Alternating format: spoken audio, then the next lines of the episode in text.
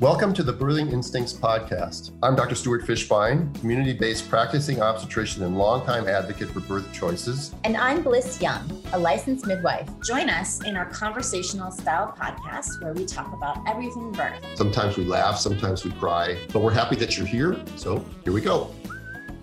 This, this is a Soulfire production. Hello. Hi. Hi. I'm back in my home office for two and a half days. I noticed that. I was a little surprised to see you back in your home office. I thought you were out on the road. I have been, and we'll talk about that in just a second. However, by the time this podcast plays, I will be back in my usual routine. And yeah. that's a good preface because we are going to talk a little bit the uh, second half of the podcast about uh, life work balance, right? Yep. How do we do it? Uh, what happens when people get burned out like how to avoid that especially in midwifery. It's a it's a big concern i think um, not only for potential people who want to seek out midwifery but also those wanting to consider this as a career path. Yeah and why some people do it so much better than others. True. Okay. we'll so that'll be later. that. so i've but been now let's catch up. Okay so since the last podcast, um, I think I recorded uh, from Austin, Texas, um, last time we, we talked. Mm-hmm. So I have gone, um, I left Austin. Oh, did I, did I mention, I mentioned I was going to have dinner that night with uh, Del Bigtree and his lovely wife, Lee. And my friends Jen and Adam hosted. And it was a lovely evening. When was the last time you, first of all, I don't go to people's houses for dinner very often, but the dinner lasted four and a half hours. Yeah. We just we just nibbled on appetizers. We drank good wine. We sat outside. Their kids all jumped in the pool, and we were just sitting and talking. And suddenly it was nine thirty. We started at five. Suddenly it was nine thirty at night, and um, and Del had to get up early for something and didn't even realize how late it was. And uh, so it was was it was wonderful talking to him. It's so great for all of us to be in a in a room full of like-minded people. Yeah. Um, because there's so much conflict going on that that we need that. Uh, we do. Yeah in contrast i had a dinner recently with friends in big bear where um, no matter how hard i tried to get out of an argument you know i felt like uh, who's the guy that says i get oh the the from the godfather i just get sucked right back in again. They just they say something so outrageously foolish that I yeah. have to that I have to that I I can't I can't just say that's interesting. That's an interesting point of view. Thanks for sharing. just doesn't doesn't come out of my mouth that way. It just doesn't work. You know what? One I learned, um, I don't know, I guess about a year ago, that's that's worked really well with my kids is you may be right.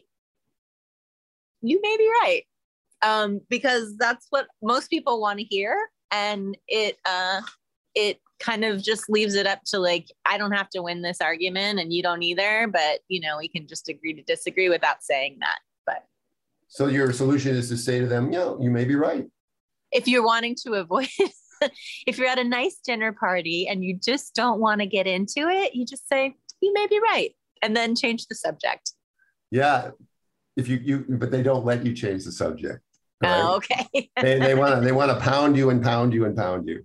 Uh, anyway, it was really nice. It was a very nice time, and I want to again thank Jen and Adam for hosting us at their house. Okay, so um, I got a couple a uh, couple of follow up things. Uh, last the podcast. I do want to I, I do want to catch up a little bit on what what I'm doing.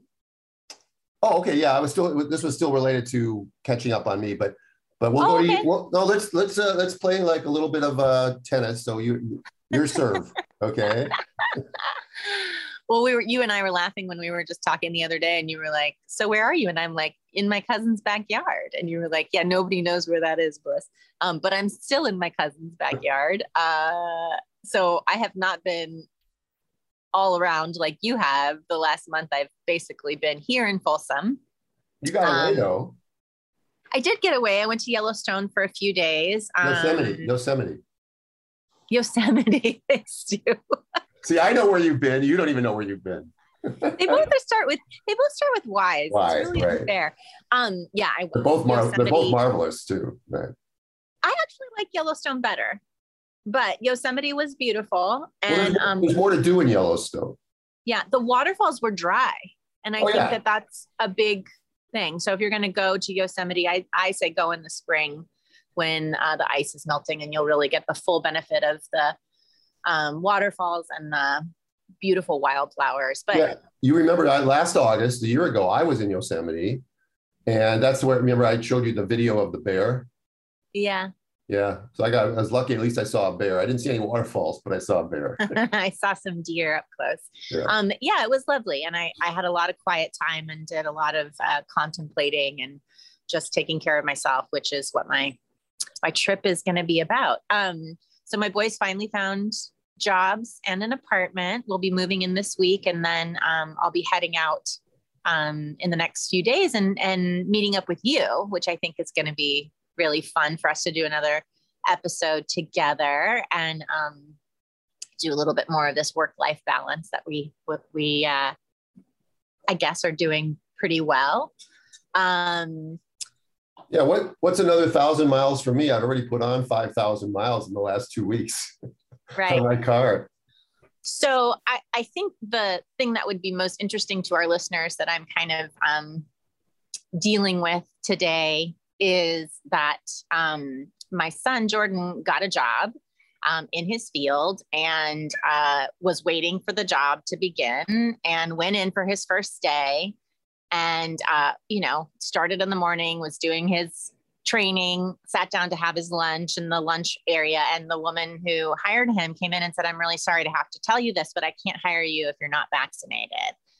And um, you know they had had a conversation about the natural immunity and um, she said don't worry we'll work it out. So he just figured that you know he would wear a mask or test or you know whatever they felt like they needed to do.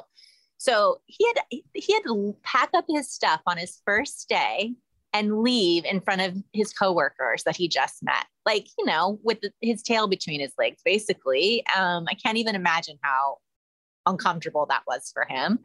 Um, so i went and picked him up and you know he had already thought about the fact that if it if you know for him if the vaccine got in his way of moving forward he was going to take it. He was in the military before he's had vaccines you know he's an adult so he gets to make that decision. But of course as his mom of someone who's done a lot of research and has concerns about side effects and has lost a child in the recent past you know it was very triggering for me. And um I reached out to to Stu and uh, you know asked his opinion about which vaccine he thought, and um, all you know Jordan's research and and what Stu was saying led to the Johnson and Johnson, which is a one dose. Um, so we were able to get it the same day. Uh, he was he went in and was out with. He had to wait 15 minutes to see if there were any reactions, and he literally was in there for 15 minutes. That's how like fast the process went. He said he walked in and they did it like almost immediately. Um, and uh, no real side effects the first day. And then the next morning, he was very lethargic, very achy. Um, and he was sitting outside, kind of like just sitting in the sunshine as we were packing up. And I just looked out at the window at him and I thought, this is so upsetting that, we took a totally healthy guy that already went through three weeks of dealing with this, has natural immunity, and I'm looking at him and he's sick. He's sick from getting this injection, you know, and hopefully he won't have any big side effects. I think the statistics that I read was like 1.3%. Um, you know, probably similar statistic to what we're thinking about of severe COVID uh, reactions. You know, if you get sick with COVID, which he fought, his immunity fought wonderfully. Um, but, you know, it's just been so upsetting to me that there's no acknowledgement of natural immunity. You know, like, let's not even talk about the debate about whether or not this vaccine is actually like going to make the impact that we're hoping that, you know, not we, but the powers that be are hoping it will do but you know the fact that we're completely ignoring that someone has natural immunity and and injecting them with something that has side effects for what? Like just to check a box, just because, you know, it's like, like we've totally forgotten that there is such a thing as natural immunity. And um, because the whole that's thing not going to be considered at all. Bliss, the whole thing isn't about health. I know. I just am dealing with it personally right now as we speak and being a mom and being concerned and I know, know you, you, texted yeah. me and you said I'm so angry. Yeah. Those three words you texted me. You know, yeah. I, I, last week I spoke, uh, well, it'll be a couple weeks now. I spoke about the AMA and hopefully people listened to that and got a little insight into what the AMA really is about. Because I could do a I could do a update on the, the AMA shenanigans every every time I every day, not just every every week.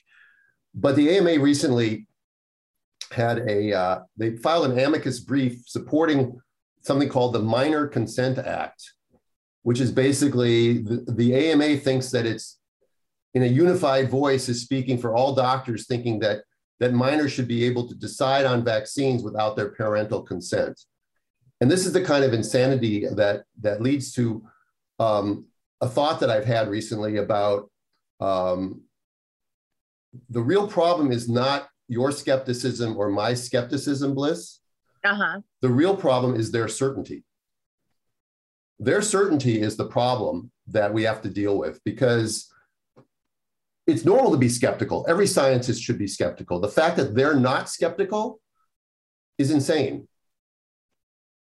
And they don't look at the cost benefit analysis of this. This is the first time I can think of something where they've, well, no, it's not the first time because in our own, in my own profession, sometimes they talk about, you know, the 39 week rule and inducing everybody and, you know, just getting the baby in the bassinet is a failure once again to look at the cost benefit analysis when you make a decision. But when government agencies or organizations make a decision, it should be based on cost benefit. Like the perfect example is driving. All right. We know that when people get on the on the highway, some people are going to die.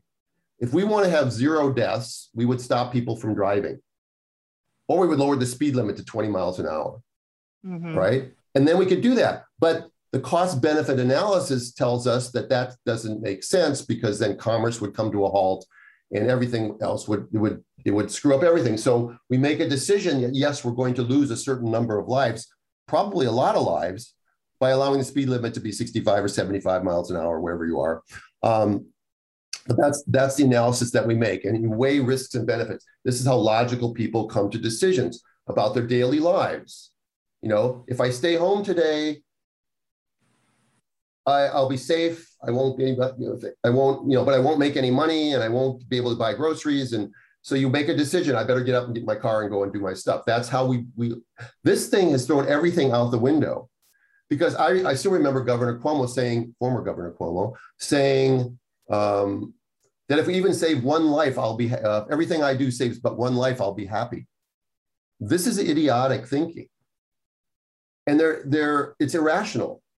All right and you know to avoid a devastating toll from from from the virus they're willing to have a devastating toll from all the other things because of their handling of the virus giving a vaccine to somebody who has recovered from covid and is young and has strong immunity is as insane as you know um, you know giving a loaded gun to a two-year-old here, Johnny, play with this. It's stupid. No one would do it. Yeah. No one would, no one has ever done it. And that's why I say it's not about health and it's not about science. The problem is that they're all they're all in right now. The uh, the Fauci people and the government people and the pharmaceutical industry, they're all in on this thing and or the one world order people, whoever you want to talk about it, they're all in and it's it's like you could wave paper after paper after paper of truth in front of their face and it wouldn't make any difference.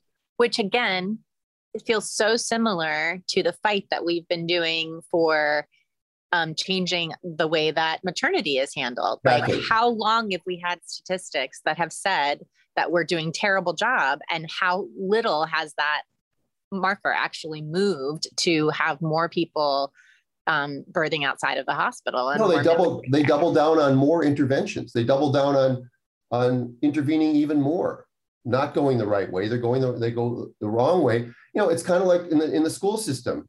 Um, you know, we spend more per, per pupil than any other nation in the world. I think maybe but one. All right, so I want to be accurate. All right, so we and we're doing terribly. So what's the solution of these people? Spend more money. That's the definition of insanity. Yet they're yeah. running the country. How is that? It's just, it, it's inconceivable to me. I think this podcast is going to come out just before the recall election here in California. Mm-hmm. And I hope that people, whether you, no matter what political party you, you, you want, something has to stop. And the only way to stop what's going on in my state is to get a change at least at the at the top and see what happens. So again, I feel it's my civic duty to tell people who live in California, you probably already voted by now, um, is to uh, vote yes on the recall. I don't care who you vote for in the second part, but just vote yes on the recall. Get this guy out of there.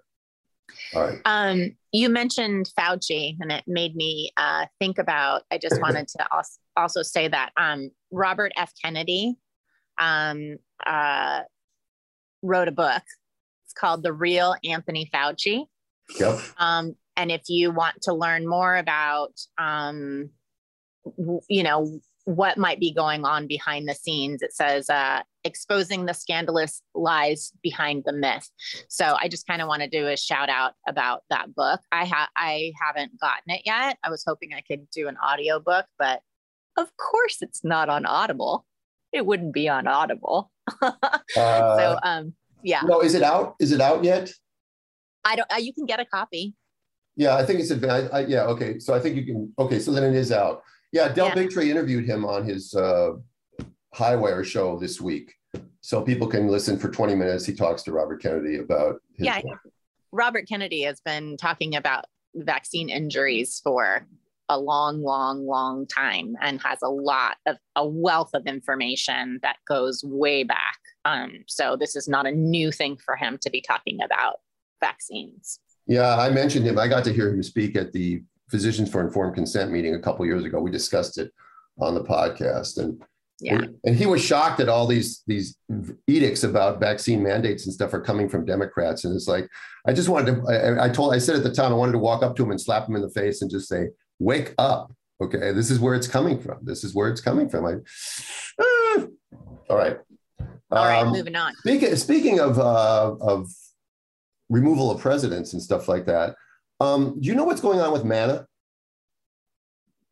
Have you heard no, anything? I don't. Okay. I don't. I just got an email. I got an email that's uh, that you know they they've recalled the president um, of MANA. There's a, a, whole upheaval going on. I have know nothing about it. I thought you might know.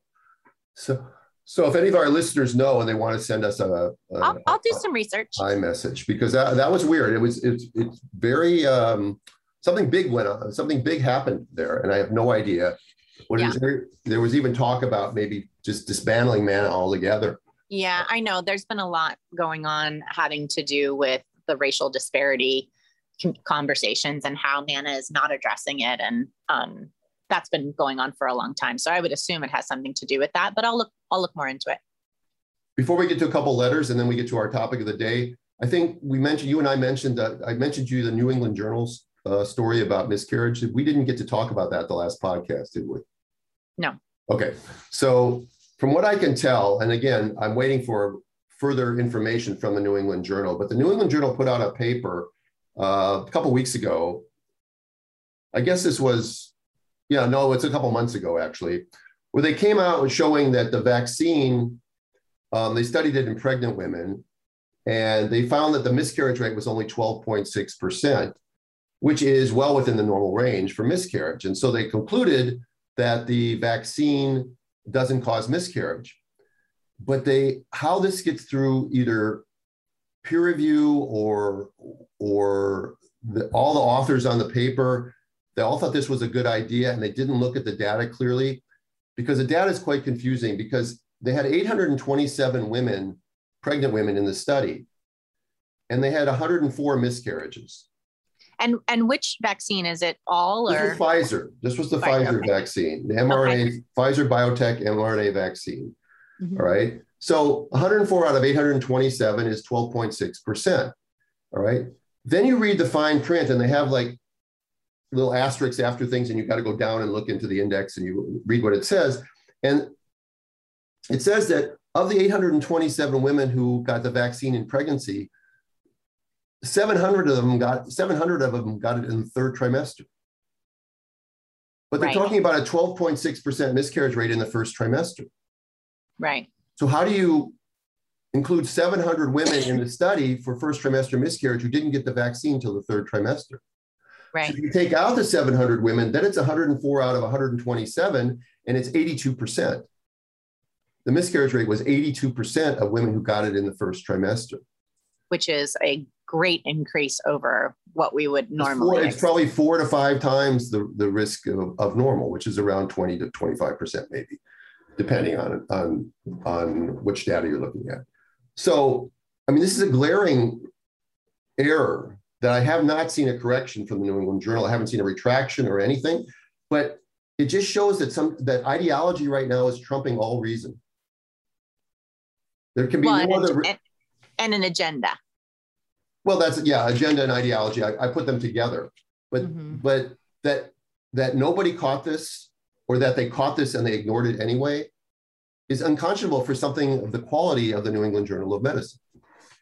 Um, they're trying to prove a point that vaccines are safe and they want everyone to take them. So they come out with the data that says, oh, it's see how it's safe it is. But then if you actually analyze the data, you find, well, wait a minute, this is crazy. Did you so, analyze that, Stu, or was it somebody no, else? Um, it, I, I saw it on the internet and I and I looked at it myself, and then I talked about it with actually with Del at dinner, and he said that he's waiting. He he's he said he he's going to hold off on making final judgment on that because they're supposedly going to come out with some reasoning. The authors of the paper were going to come out with some explanation that supposedly made sense. But I have not seen any sort of correction or anything. But just looking at the numbers there, you cannot include 700 women out of your 827 women in your first trimester miscarriage statistics who didn't get the vaccine till the third trimester. It just, ah, okay. Yeah. All right. Can we do a couple letters? Yeah, and I haven't read a um a review in a while. So well, a lot of the letters say good things about us, so that, that let's use those. Okay, great. Right, here go the glasses. Okay. All right, so this is from uh, Whitney about routine labs. She has a question or a comment. First off, I love the podcast. I'm a mom of two with, I would say, two typical hospital births with interventions all stemming from Pitocin, early uh, rupture of membranes with the first birth, and 41 week induction with the second. I've learned so much from you and Bliss. We are planning for our third pregnancy, and I know I want a different experience. Unfortunately, I do not have any midwives in my area in Iowa. I am out of distance for any midwives to come to my house for a home birth. I just listened to the GBS podcast. Would you and Bliss consider doing a podcast on all routine testing that goes on at prenatal appointments and give listeners true informed consent on both sides? For example, a pregnancy panel at the first appointment, I've gotten convinced two times, I've gotten,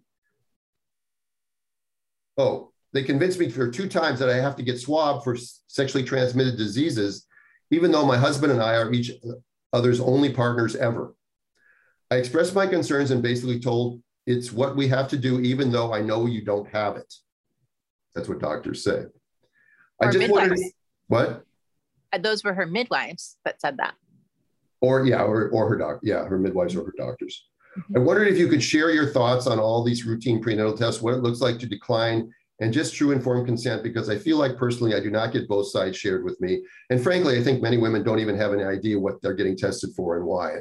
you and I have said that so many times. So you know, I just responded to her really briefly and I said, we can certainly discuss this topic and we can do it for a couple minutes now. I don't want to spend a lot of time today. Oh yeah, I thought I thought it would actually make a really good podcast, a whole podcast, but you can address it quickly. but I'll like. just say, I said in a nutshell, I could say some of the tests are done because if not on the client, on the chart, hospital nurses and pediatricians often overreact. So we are doing many of these tests to appease the system and avoid parents having to argue about things in the hospital not because they are always medically indicated. The medical model does not allow for the individualization of care. In simple terms, it sucks, but I know, but until we can invoke a sea change, it seems to be the more hassle free route. you are very wise to ask the question. Yes. Right. Keep we'll, asking we'll, questions. We'll do that sometime. The next letter is actually from uh, Bailey. And I don't know where Bailey is from, but maybe it says it here someplace. Hello, I love the way you look at birth and your podcast. I've listened to almost all the episodes. I trust your opinion and research, and I'm wondering if you can point me to any sources talking about inducing because of small baby. I think we've talked a little bit about growth restriction before. My due date is Friday. I mean, this is, and this is a week old, so she's delivered by now. And at my appointment yesterday, my midwife, she actually types out midwife, yep. said she didn't see the growth she would like in my baby via ultrasound from last week to this week. So you know what I'm going to say about that in a second. Yeah. She brought up a stillbirth since I'm almost 40 weeks. She brought up stillbirth. Yeah. And I had ended up having a Foley bulb placed to try to induce. I'm 21 hours into my Foley. She's typing me. yeah. I had some cramping and contractions, but it have not dilated enough for it to fall out. For reference, I'm a small person, five foot one, and have only gained 15 pounds. I also had a non-stress test done yesterday and the week previously, and both look great. Not sure what to do since it's too late in the game to get a second opinion. I do not want to be induced because of the risks that bring that brings. But when she brought up the stillbirth, I panicked. Got that? Yeah. Okay, so I just said, Bailey, sorry you were in this iatrogenic pickle. That's my new, my new term. you understand I can only give general information, not specific to you, since I'm not a consultant Growth is not something that can be measured in a week at term. That's important to know. The error of a scan at, at term is plus or minus two to three weeks. So doing a scan a week apart and saying that the baby isn't growing is completely unscientific. You can look at the biophysical profile and the fluid levels and stuff, but the weight and the and measurements of the baby have such error in them that measuring them a week apart makes no scientific sense. You could actually get the baby to be smaller a week from the previous ultrasound, and then you're what are you going to say the baby's actually shrinking? I don't think you can say that. So um, the variability of any term scan is plus or minus two to three weeks. So change or no change in growth is not significant. Normal biophysical profile is reassuring, making the risk of stillbirth minuscule when a biophysical profile is normal. I don't know what else to tell you. You are not alone in being funneled into the path of interventions.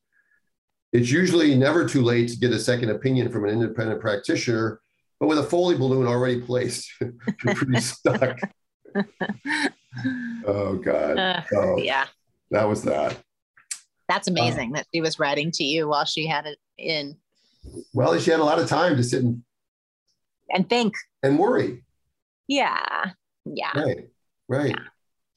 yeah. I would love to hear from Bailey to find out how how it went because you know when you're worried and fearful like that and they're intervening when your cervix isn't ready and stuff and you know how big was the baby and i'd like to know these sorts of things yeah um, follow up it, it, does help to give us a general framework uh, from which to give our you know have our discussions and uh, you know i as i said before the advice that we give i am a medical doctor so i am giving medical advice but i'm not giving specific medical advice that I can't do without a full consult and physical exam and that sort of thing it would be inappropriate.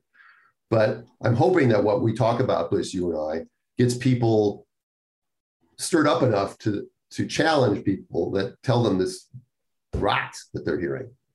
Okay. Um, real brief one. Hello. Um, this is from Jane in Northern Ireland. I'm just listening cool. to your I'm birthing, I'm listening to your birthing instincts podcast number 222. Didn't there used to be a TV show called that? room room 222 I, I don't remember. yeah, I'm, I'm, yeah, I think there was. And you've just mentioned the topic of type 1 diabetes and hospital birth. I would love to hear a whole episode about that. Okay, at some point we will do that. I'm listening from Northern Ireland. I'm currently 29 weeks, 28 years old, 17 years type 1 diabetic, and my pregnancy blood sugar control has been the best of my life. It mm-hmm. couldn't be better, but I'm fighting for a home birth whilst being threatened and scaremongered into a hospital birth but I'm doing so much research. I should be qualified by this point. I know all the risks and benefits. I have hired a doula to support me and my husband. I would like to find a home birth midwife for that extra level of confidence and support. Not sure that will happen. Anyway, looking forward to hearing that potential episode. Um, what I told, what I did for Jane is I contacted a couple of my type 1 diabetics who've had home births. Cool. And they both agreed they'd be thrilled to talk to her, and I connected them. So nice. I have no idea what's happened, but I'm really grateful to my trusted families who have volunteered to be on my twins moms list or my twin or my breech moms list or my VBAC moms list. And now I've got my mom diet, you know, my type one diabetic moms list. So um, they at least can give them some information how well it went and how what what were there any complications and what we did about you know worrying about the baby's blood sugar afterwards and stuff. And if the mother's in really good control, and again, the last thing I'll say about that is because of the way we monitor diabetics now with the implants that they have, we have real time knowledge of their blood sugar. It's not like we have to stick their finger and send it down to the lab and wait 15 minutes to get a result back. Right. Um, we know what their blood sugar is doing. And then they have these insulin pumps in them too. So you can just dial up or dial down on the insulin pump. It doesn't require an IV drip, which is how I was trained with you have to have an IV insulin drip going on a diabetic. And everybody's a labor is just a labor. And yep. if the baby has issues afterwards, we're prepared to deal with that. Yeah. A mother laboring is just a mother laboring and you can keep an eye on her and develop prevent her from getting really high blood sugars or developing ketoacidosis or the things that we used to worry about when we didn't really have a good handle on on insulin and, and blood sugar control. Okay. Uh, last one. And this is a, this is a bit of a, a important one for me because it's about twins and it's it could also be considered my dumb doctor dogma segment. This is from megan in the uk Kemi Johnson recommended I get in touch with you. I'm a monochorionic diamniotic twins. I'm 33 weeks now. All's well with the pregnancy so far. I've had four beautiful natural home births with single babies before. So you know what her success rate would be, right? Yeah, high, very high. Even higher. This time around, it, it, as it's monochorionic diamniotic twins, it seems so medicalized. The obstetrician wants to do the following interventions, and I'd like to know if they're actually 100% necessary or not. I would just say, in general, nothing is usually 100% necessary. It's all really in our model, what we say it's informed consent model, right, Bliss? We we give people information, and and 100% of people will never always choose the same thing. Never always. 100% will never, never, always. never, never say always, but you can say them together. Okay, so her doctor wants to induce her at 36 weeks, clamp the cord of the first baby straight away. When the first baby is born, scan me and hold my tummy in place to stabilize the lie of the second baby. This is one intervention that she was really adamant about doing. Give a Pitocin drip to restart my contractions, break my waters. The obstetrician is keen that the second baby is born within half an hour of the first. I wonder why she says that, because you know that's my feeling a little bit too is to baby should be born 30, 45 minutes. Otherwise, we see higher rates of postpartum hemorrhage and fetal acidosis. But I wonder what her reasoning is. Um, but what if it's not? How long is it okay to wait, provided that we're all well? I've never had the injection to deliver the placenta before, but this time the obstetrician is keen me to have it due to the large placental site and risk of bleeding. I feel like I don't want any of these interventions. I like to go into spontaneous labor. I'd like to deliver the first baby in the normal way, then have a moment to greet my new baby and feed him, perhaps staying on my knees. And so gravity helped bring the second baby down. Anyway, she goes on to talk about what she would like. And so I responded to her. Um, I said, Hi, Megan, and preemptive congratulations on the twins. It appears that your twins have no signs of twin to twin transfusion syndrome. And for my com- and, and for my comments, I am presuming that all else is well and their growth with it, with their growth and with your health. Just know that it is not proper for me to give specific advice. I've started adding that sentence in to everybody because otherwise people think that I'm giving them advice. With healthy twins, there's almost no reason to induce based solely on dates.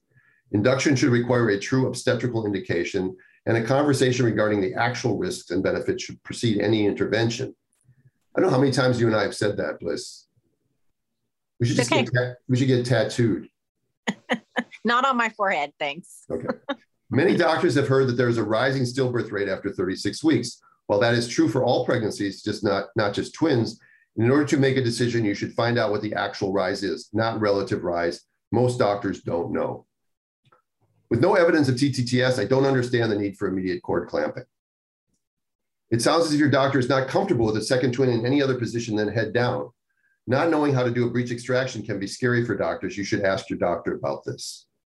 Starting Pitocin to bring on contractions is not usually necessary, only if much time passes. Same with breaking waters, only if baby needs to come out. But fast interventions between twins is how many doctors are trained, and we only know what we know.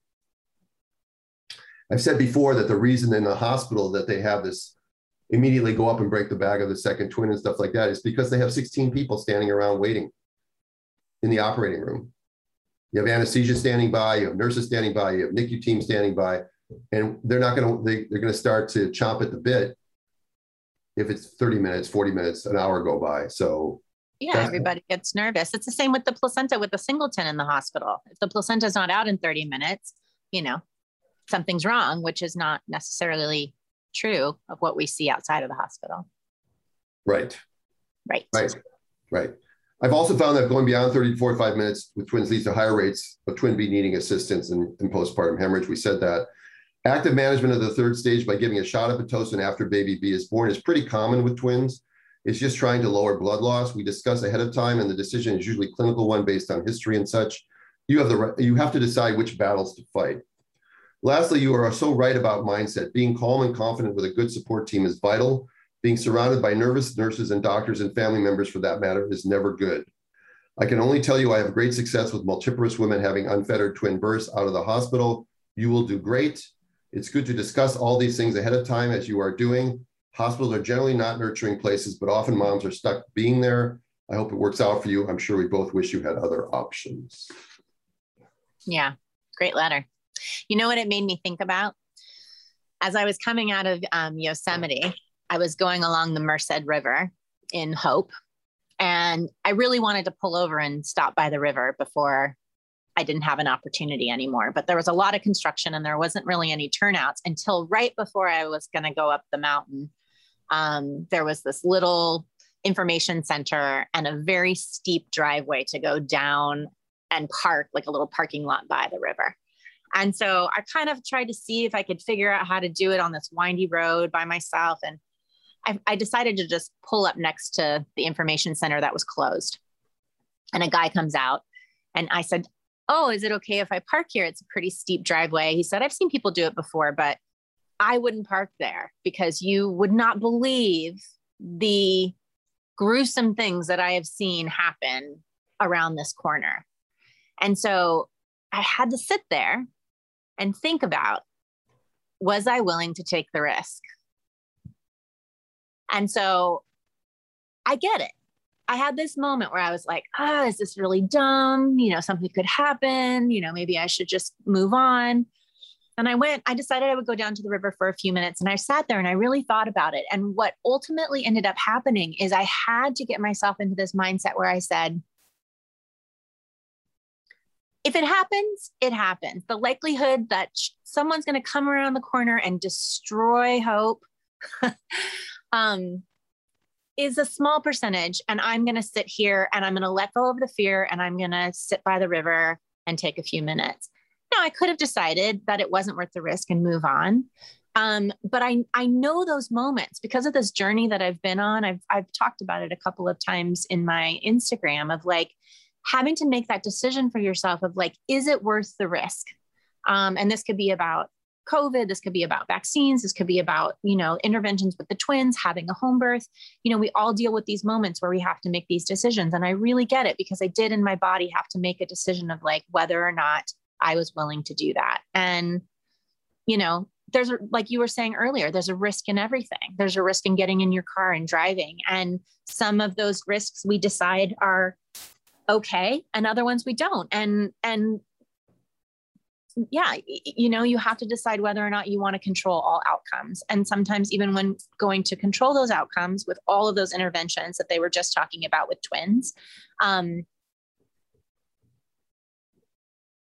it's not it's not the only way to see things and i no. think that that's an important part of of our podcast is to try and give people a different perspective of that. That is not the only way to do things. And I really do, I, I, was thinking about it as you were reading that. I really do want to find a midwife to come on the podcast that has a lot of experience with twins, just to hear a midwifery perspective of, of you know, not um, maybe doing management of the second twin, um, because I, twins are a variation of normal that have been happening forever. As long as we've been having babies, people had twins, you know? And um, so that's what I want to say about that. You know what's really weird? Last night I had a dream that I delivered triplets.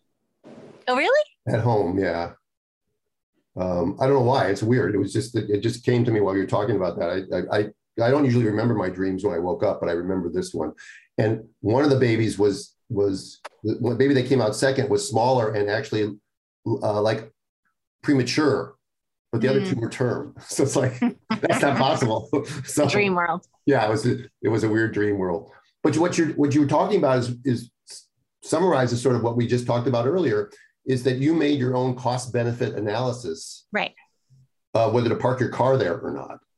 Right, and he and didn't force me. He let me decide. He gave me informed consent and let me decide for and, myself. And, and and Jordan had to make a tough cost benefit yeah. analysis decision for himself. Yeah. In an ideal did. world, he and his fellow coworkers would have said to the management of that, that business, go screw yourself and walked out. But he needs a job. He needs a job. And mm-hmm. there's no, when you're, when you're alone, you're vulnerable. Yeah. And I, I have, I, brought, I, you know, I took, when I was hiking, I was hiking a lot on this trip. And the last couple of days of hiking, you know, I, I had noticed a lot of beetles and caterpillars, you know, and, cro- and you know crossing the trail by themselves you know they're, and they're not moving very fast. So they they look to me like they're extremely vulnerable to a lizard or to a to a bird or something coming down. And then as you're walking especially in the desert you see lots of ant hills. And you see the ants pouring in and pouring out like really a lot. I took a video of it so and and they're all some of them are carrying little pieces of sand or little something out. Another one are going in and they're they're all moving around each other and they're not bumping into each other and they're not getting mad at each other. No ant is saying i think i'll take the day off today. I'm waiting for my uh, social security check or something like that. They they they work they're in, in cooperatively they work together. And if i were a predator who would i be more uh, likely to go after? This unit of ants working together or this isolated beetle or caterpillar walking across or crawling across the trail.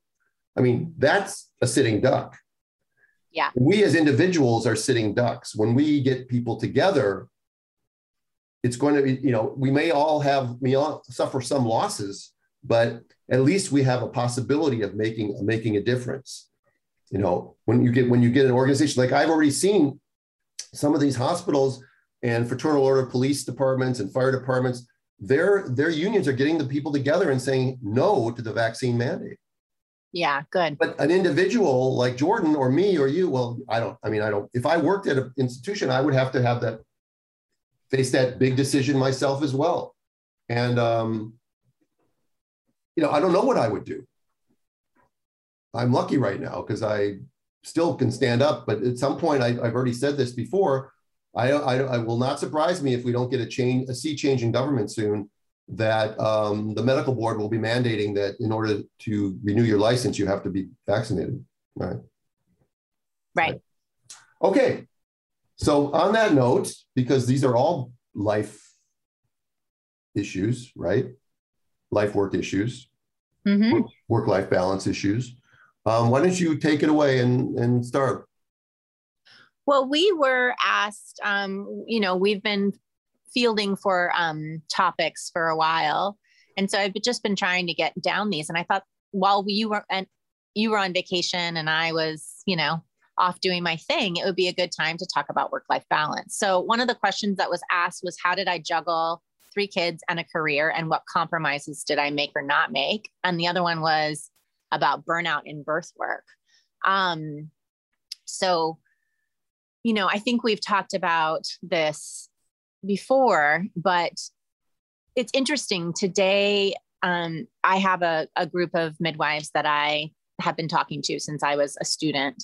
And um, one of them had um, a transport and a challenging outcome with the baby. Um, and she's, you know, feeling really she asked me point blank today. She's like liz how did you find joy in work with everything that you were going through? Like how did you do it? And um, i have no idea. You know i don't know where that came from to be able to continue to work and have the busiest year that i've ever had after the passing of my daughter.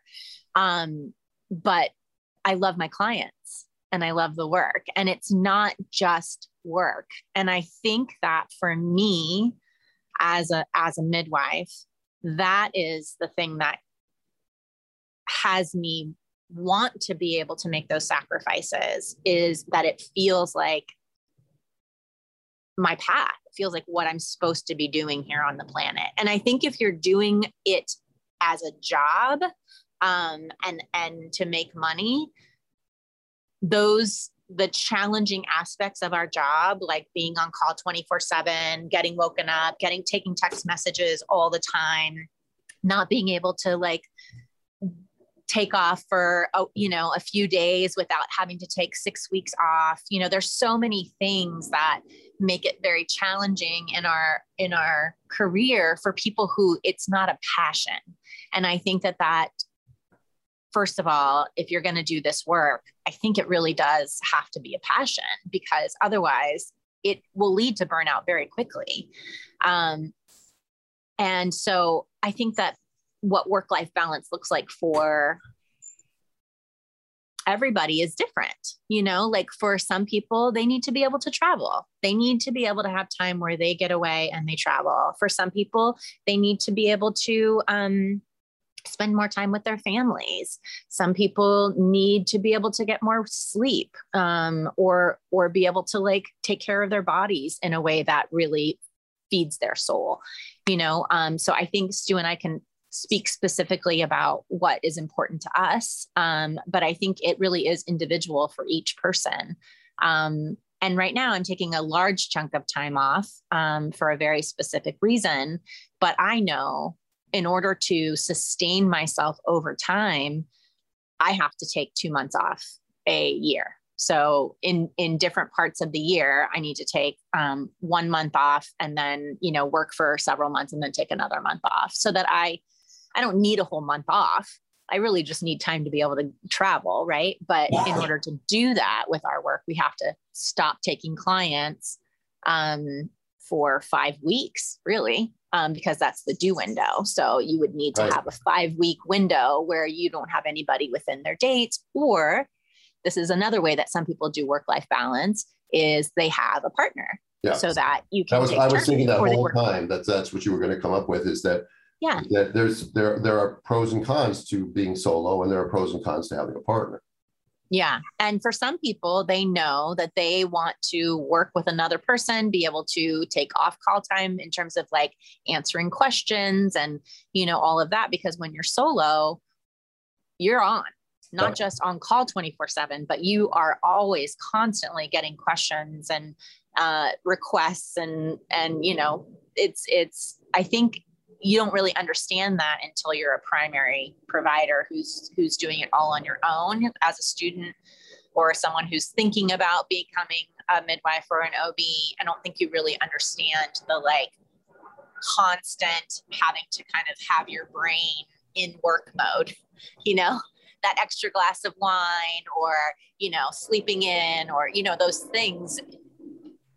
It's constantly having to make yourself ready and available not just for births, but if someone, you know, has an emotional thing that's going on and they give you a call and you need to like switch from watching a show with your family to like being a counselor in, you know, it's like a 30 second pivot, right? Um, that takes a lot. Yeah, and I would add that that on my travels the last few weeks, um, I realize that I, that as long as I have a phone in my pocket, yeah, right, which I actually I do it because I like to count my steps. It's sort of an OCD thing. I like to see how far I went today and that sort of thing. Yeah. So, um, but I don't answer texts. But usually, even the, when I'm in the middle of the Mojave Desert at Joshua Tree, or I'm I, I'm in the uh, um, uh, Chihuahuan Desert in New Mexico or the Sonoran Desert in Arizona, and I'm in the middle of a trail and I'm four miles in. Um, you know, sometimes you'll have these windows of reception and you'll see that you get a text or two and you don't look at them. I'm not, you know, but when I get back to my car, I hydrate myself up. I you know, take off my sweaty shirt. I put on another shirt. I eat a little, um, some, you know, some protein, some beef jerky or something. And then I turn on the air conditioner in my car and then I sit and look at my messages and catch up. I'm never away from that. The number one thing I'm getting, you're right, you get you get things about pregnancy, but the number one thing I'm getting nowadays is what to do about the vaccine and the vaccine issue. Um, those sorts of questions. Or I was exposed to this. What do I do with this? I'm, I, you know, I want to, I want to get ivermectin, but my this guy won't help it, get it for me. What can you do? Can you help me? All these sorts of things are happening, and you're right. You can never get away with it, but that's the life that I've chosen because I don't have to do this. I don't have, I don't have to. But I, you know, as I talk to people on the road and I, I meet strangers and they all find out what I do. And then suddenly I know all about their obstetrical histories of their families because they immediately start talking about it. But I realized that, that if I were to stop doing what I'm doing, there's no one else coming along. I mean, there's, there's people, there's Victoria, who's in our, in our Southern California area, but she's, she's a unicorn as well. I mean, there are, there, people just don't want to do this sort of thing. They're afraid of it. They're not trained for it. So when I when I stop doing it, there's no one else to do it. That's a little bit of a burden that I carry um, because I I'm dedicated to what I do. I really love what I do. I just it it, it does it does destroy your social life a bit, and it does interrupt things, and it does you know you go to sleep every night not knowing if you're going to be getting up or not. But I would say that the the the attraction for me, I could I could relate to a a, uh, a, book, a short little book I read years ago, and I think I've mentioned on the podcast before, and that's uh, Viktor Frankl's uh, "A Man's Search for uh, Meaning," and um, uh, other than food and water, there's no greater need than having meaning in your life. And I'm lucky, and you are lucky. Yeah. Because we have a career where we're doing something that we find meaning in. There are people who find meaning in, you know, working at the DMV. I'm sure they find meaning in it or something like that. But it's not the same. I, I, at least maybe it's for them, and that's fine. But for the, the I, I would I would die working a nine to five desk job. Just, yeah, I would I would find myself to feel totally totally wasted. Yeah. So my life my life balance is um, that work is my life and I think it's important to keep that in mind that it isn't work or life. It's life and work are can be united in one. If you can and just figuring your path may take you decades. It may take you may never figure it out. I know a lot of people like my student now alyssa who you know, maybe always wanted to do something like this, but she didn't start doing this until she was in her late 40s, I think. And and then there are other people who see their, you know, sibling being born when they're seven years old and they have they know from that point on that they they want to, this is what they want to do. Um, one of the things we're going to talk about at a future podcast is that, as you mentioned in the last one, was licensing or not licensing and the path that's being take, be taken, but that's not for today.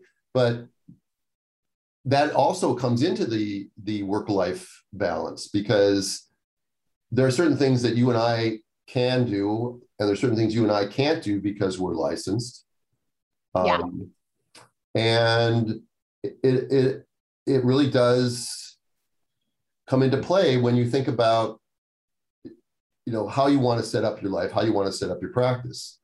Um, I would love to be able to to help so many more people it just it, it, uh, there isn't enough hours in the day and enough energy in my body to do all the things that I that I want to do. So I I have to turn things down. I have to charge. You know, I charge a fairly hefty fee for what I do, um, because I, I I I can only do so many. Right. And then, like you, I need a break every now and then. And I, my only way to get a break, like you have, is to not take anybody for six. We have a six week window where I have nobody do so I can have three or four weeks in the middle of that to get away because otherwise I've had people who, you know, when I have a family event back in Minnesota who I'm telling I'm going away for 36 hours and they're they're they get upset with me. And that hurts me because my job is not to get them upset, but for, for them not, you know, for them to not understand that I have to have that balance is is very stressful. Yeah. Yeah. Um I do want to address the, you know, the question of being a single mom and um, you know balancing working and raising children. Um, traditionally as as midwives you know we were the we were the wise women. We were the the ones who were in the village who had who had had their babies who had who had walked this path before who had had who held the body of knowledge about birth and children and medicine. A lot of time we were the medicine women as well. Um, yeah. And um, depends if you're a midwife or not, right? Um, and so I, I I'm not a fan of uh, pursuing this career full time with little children, and you know everybody has to do what works for them.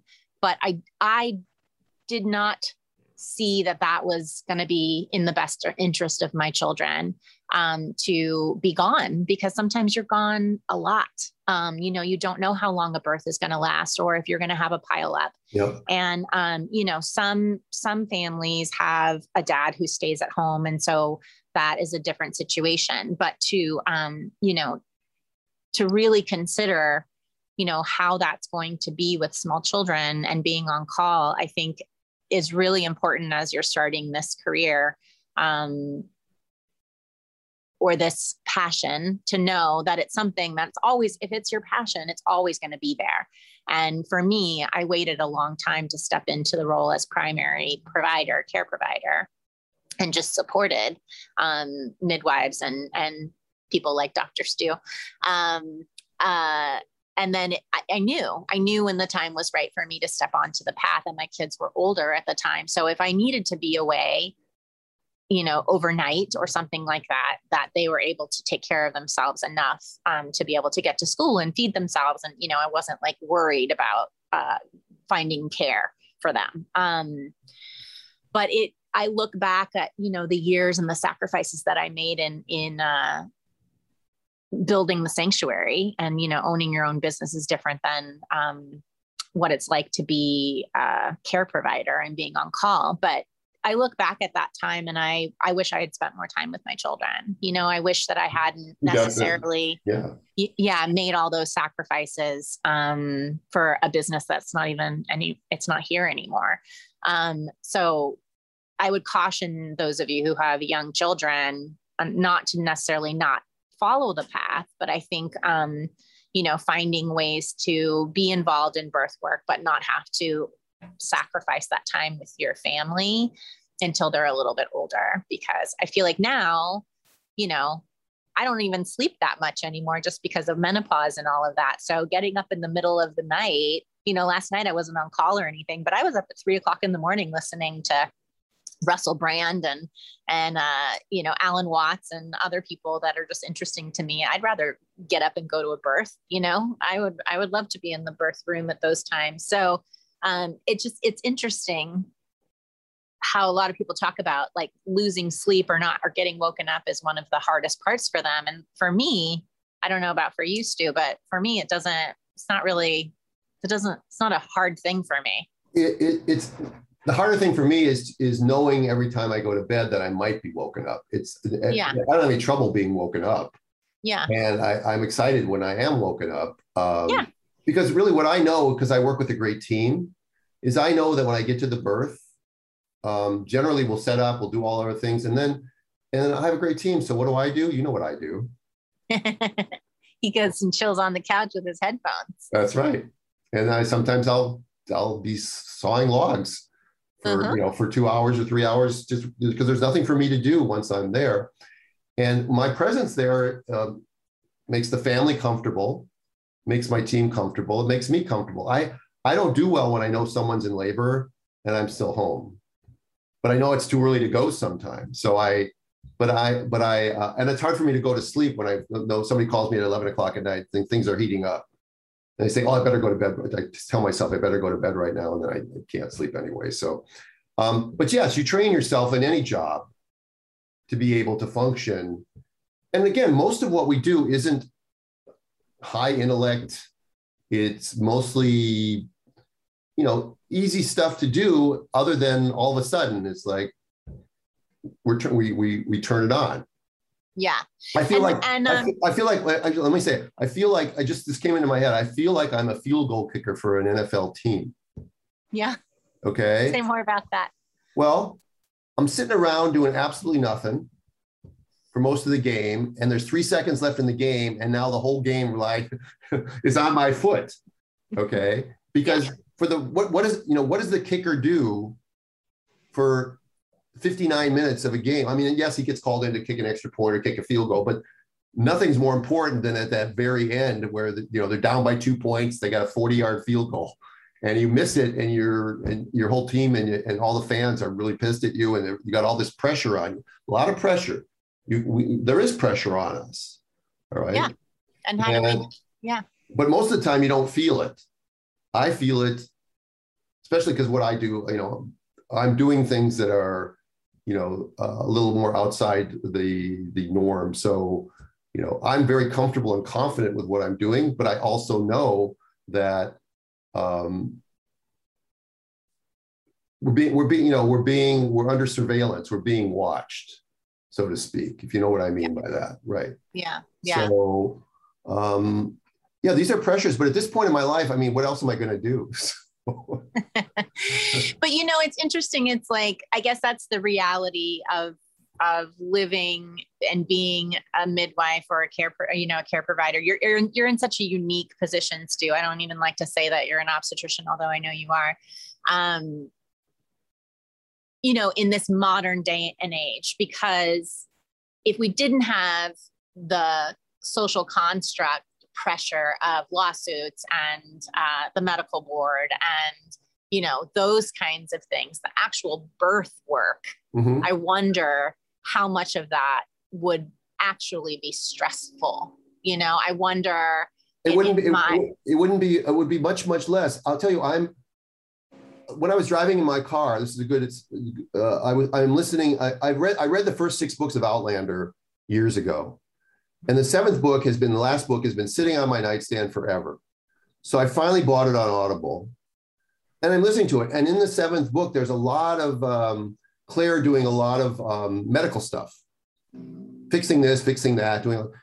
Do you think she had to worry about uh, like some uh, Monday morning quarterback coming in and telling her that right. no, she can't do that anymore. Or you can't you can't uh, drain that splinter or put your finger in his eyeball or or you know you, you no she didn't you know she just was dedicated and, and she would never leave a patient unattended whether it was friend or foe it didn't matter. She wasn't getting paid anything to do it. Um, she did it because that was she was a calling for her.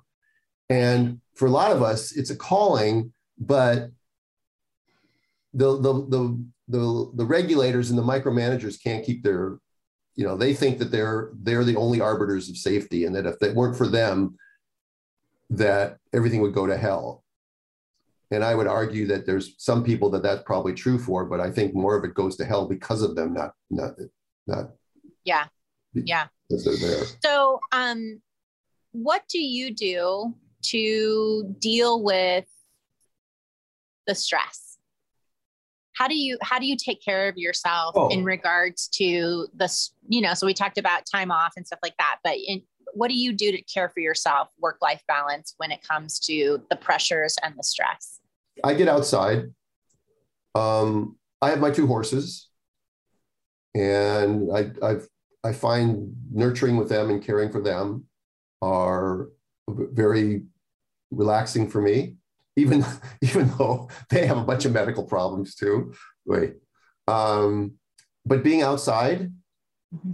I find it too, and listening to my uh, certain music helps me to deal with that and then sometimes watching watching an old movie or an old sitcom that i've seen before and i know how it ends and i know it makes me smile or laugh or gives me goosebumps or makes me cry oh my son my son max was so sensitive the other day he he and uh, his fiance were watching a movie called Fly Away Home. I don't know if you remember the movie. Yeah. Right, with Anna Paquin and Jeff uh, uh, Daniels. Mm-hmm. Yeah, Jeff Daniels. And um, he knows it's one of my favorite movies. He knows I cry at the end of the movie. He knows I'm a sucker for father daughter movies. Yeah. And he sent me clips from it while I was on my trip. He sent me like some of the music from the very end. And there's a scene at the very end where, where Anna Paquin tilts her head down and puts it on her dad's shoulder. It's like, oh my God. So I find those sorts of things to be renewing and why I do what I do. Um, you know, I'm so grateful that I have my kids and my family. Yeah. Yeah. Your family is a big one, right? Yeah. Yeah. And, and despite the fact that my extended family, I don't see them anymore. Yeah. Um, for another for the issue that we won't bring up right now, but you know what I'm talking about. Yeah. Right. Um, so I think the other point um, in terms of like dealing with stress is for some people, they might need to have a therapist. They might need um, somebody that's professional that they can talk to about the fear and about the you know the intense situation sometimes that they're put in or if they are dealing with an investigation or something like that they might need somebody that they know that they can turn to and talk these feelings out um, that might look like your community your peers um, some peer reviews are very supportive and very helpful and helpful and some um, some people don't experience that or don't have the support within their community. But I think it's important to find, like you were saying earlier, like minded people or people in this profession that you can talk some of this things, these things out with. Um, just like I was talking about, you know, the the women that I get to text anytime about any life situation having to do with being a midwife or just, you know, life right. in general. Yeah. I think that's important. Um, yeah, I have that. I have that network of people too that that we reach out to each other when, we, when something is infuriating or something is thrilling. Um, it's nice to have that s- small group of people that you do that. But uh, you know, I don't, I don't really have you know a peer review process other than the midwife peer review process, which is sort of uh, you know I went for a long time. I haven't gone in the last year or two um, because it, it, it, I I feel like I end up everybody looks at me. yeah. You're not getting what you need. You're being there for them. Yeah. Which is fine. And if they invite yeah. me to come, well, that's fine. But otherwise, yeah, yeah I, I, I don't have, I don't have that. So, you know, when I, when I have a loss or when I have a, a, a bad outcome or something like that, I, you know, I rely on you. Yeah. And, and a few other people in our, in our little circle. Yeah. We need each other yep. for sure. Mm-hmm.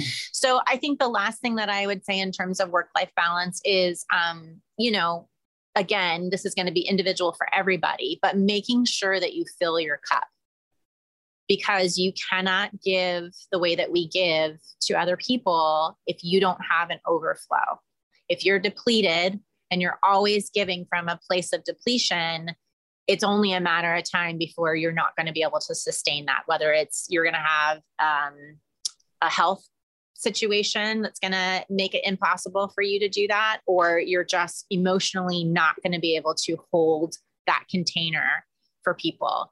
So, you know, that might be a daily thing that you make sure that you do. It might be like like Dr. Stu and I were talking about like taking time off. We know that, you know, we can give, give, give for a certain amount of time, and then we need to be able to like go and fill our cup there's a lot that I do on a daily basis, you know, um, meditation, movement, music, um, uh, being social with people, making sure that I have time to like, you know, not have to think about birth, but actually, yeah, like you were saying, you watch a stupid movie, you know, just be silly for a little while, just be playful. That's really important to me. But I can tell that there are times when I don't have what I need to give people and then i ask for help you know um, I, I could ask for my assistant to maybe go to a couple because she's licensed to go to a couple postpartums or to take uh, you know call for me so that i can get an extra night's sleep if i'm feeling super emotional or feeling like if i get called to a birth tonight and i haven't slept um, i'm not going to be it's not just being awake. It's it's being able to for me it's being able to be that emotional peaceful calm not fear-based provider that i'm so committed to. And if i don't have a time to recoup then i don't have that to give. So i think that's all very individual in terms of figuring out and knowing yourself well enough to know i'm not at my best yeah. you know and this can only go on for so long. So having a community of people that you can turn to to really say like i need i need someone to come and help me out today you know um, or for this week or whatever i think that that's really important too i think that's really well said and i, and I agree with that 100% um, as a caveat or in addition to that i think when we're not at our best um, we still have to be at our best. Hmm. and somebody once said it this way we um, we have a moral obligation to be happy. So if you have trauma at home if you have financial problems even that you cannot take that into the office. You cannot take that into the birth right right you don't have the right to, to do that you, you, right. you have to leave it at home or count to 10 or whatever but you you you you especially in our in our one-on-one where, where confidence and is so important to the to getting the outcomes that we want for us to bring in our crap or come in as Debbie Downer, so to speak, or or Dr. Stu Downer, whatever, yeah. is, is wrong. We have a moral obligation to try to spread happiness. Absolutely. And we have to be in the right mindset to do that. Yeah. Um, and if you're not some, in that, go ahead.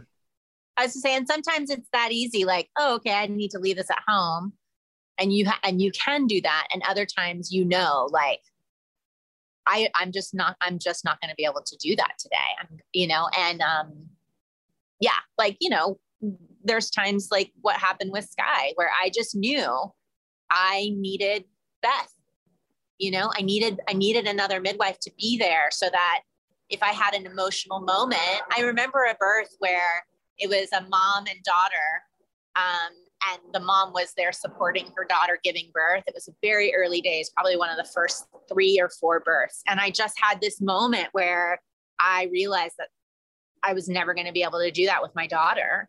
And I had to step out of the room. I like, there was no way of not being able to give myself a moment to take care of that. And I had somebody that I could rely on to be able to be in the room yeah. when I couldn't. So I agree with you 100%, Stu. Like, we need to we need to come into the birth room and come into the office and be on the calls with our clients with um, knowing that we can put whatever is bothering us aside and bliss you know what? It's not just that. We need to go into the grocery store. We need to go into the bank. We need to go into the park with the same attitude and and and, and feel you know happy and spread smiles. You know when you're when you're on hiking trails in the national park the people that you meet there they're all some are zoned but but nobody's mean.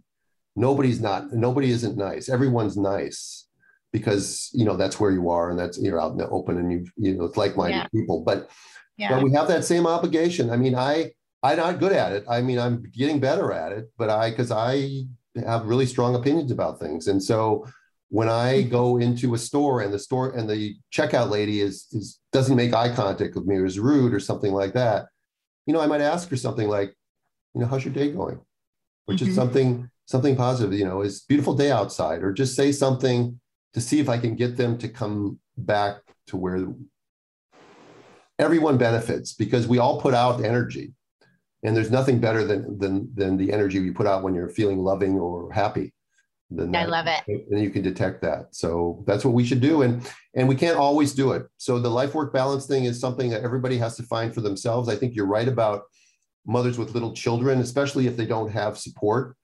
It probably isn't the right time to do it. But if you have your uh, the grandparents living at home, or you have your husband living at home, or your or your partner, uh, excuse me for saying husband, but, but if you have your partner at home, um, you can probably do it. But again, those people can probably seek out this this career, but they may want to go toward the group model, um, where they know when they're on, they know when they're off. Yeah. The downside. So I did mention there were downsides to that. And the downsides of that are some of your favorite clients, you're not going to be at their deliveries and you're going to end up delivering people that you don't really know that well. And that that's one of the downsides of it. But yeah, and you may have to compromise with a provider. You know, if you're in a group practice and your partner doesn't feel the same or your group practice doesn't feel the same about taking a risk uh, with something that you feel comfortable giving right. true informed consent, then you're you're you know this is what I saw at the sanctuary. Then the the care kind of gets diluted a little bit, and when it's just you and your client, um, you don't necessarily have to make those. No, some people would are okay with say we'll, we'll just skip the diabetes screening. And other midwives might not be okay with that. Just like, you know, we have, there are some medical groups where one of the doctors wants to back up midwives and take transports, but the rest of the partners are not comfortable with it. So the doctor won't do it. Uh, the same thing can happen in a, in a midwife group of two or three or four. Yeah. Um, Anyways. Okay. That was great.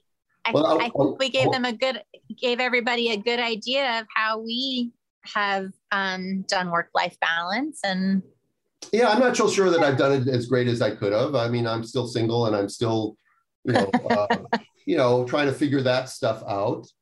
Um, I would, uh, yeah, it would be nice if there was if there was some sort of um, somebody else around all the time. yeah. Besides our cats. Yeah, you grow used to this point, and what'd you say? Besides our cats, yes. Uh-huh. Besides our cats. um, I do want to say that uh, about two weeks ago, by the time this podcast was released, I was interviewed by the Doing at Home uh, couple that run the Doing at Home podcast. Yeah. And so if you you can probably find it on my Linktree, uh, Emily. Huh? um, but uh, there'll be a link to the Doing It at Home podcast, or if you don't subscribe to them, you know you might want to subscribe and put it on your to-do list of a zillion podcasts we all have now that we can't possibly listen to all of them because there isn't enough time in the day. Although when you're driving 5,000 miles in a few in a couple of weeks, you really get to hear a lot of stuff. Yeah. A lot of podcasts, a lot of Outlander, a lot of music, a lot of a lot of times nothing. When I'm driving a where I'm only going 30 miles an hour and stuff, I turn off everything, I open the windows.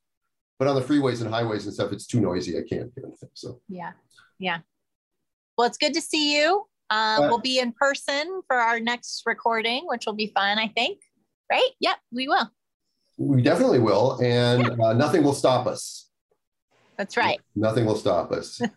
and again, you can find, you know, I think I think we say where you can find us on birthinginstincts.com uh, and birthingbliss.com. Um, in our, I don't know if we actually say our websites, but people could go to the website. I have a lot of information there and a lot of stuff on my resources page. So I hope you'll make use of that. And uh, I do have a Reteach Breech seminar coming up the end of September in uh, Bozeman, Montana so people can look into that. Um, I'll also be in San Antonio, Texas in November. Um, probably other things too. Uh, I do have a calendar. I don't know if Emily's keeping it up, but it's on the website as well. So, Bliss, you look happy right now. you do. You look happy. Yeah. Yeah, right. good. I'm glad. Uh, yeah, I, am excited to be able to see you and to get out of Sacramento finally. Um, and uh, my 50th birthday is coming up in a couple weeks. So that's what I was thinking we'll about. We'll celebrate it prematurely while while we're together. Yeah, right? as you were talking about September. So, um, so see you soon. Yeah, we know that you have lots of podcasts you can listen to. We're just really flattered that you listen to ours. So until next time. Bye bye. Thanks for listening to the Birthing Instincts podcast. We know that we all lead busy lives, so we are extremely grateful that you give us an hour of your time each week. If you enjoyed this episode, please share and don't forget to subscribe to our podcast for the latest updates and reviews. To help others join us, you can find Dr. Stu at Birthing Instincts and Bliss at Birthing Bliss Midwifery on Instagram.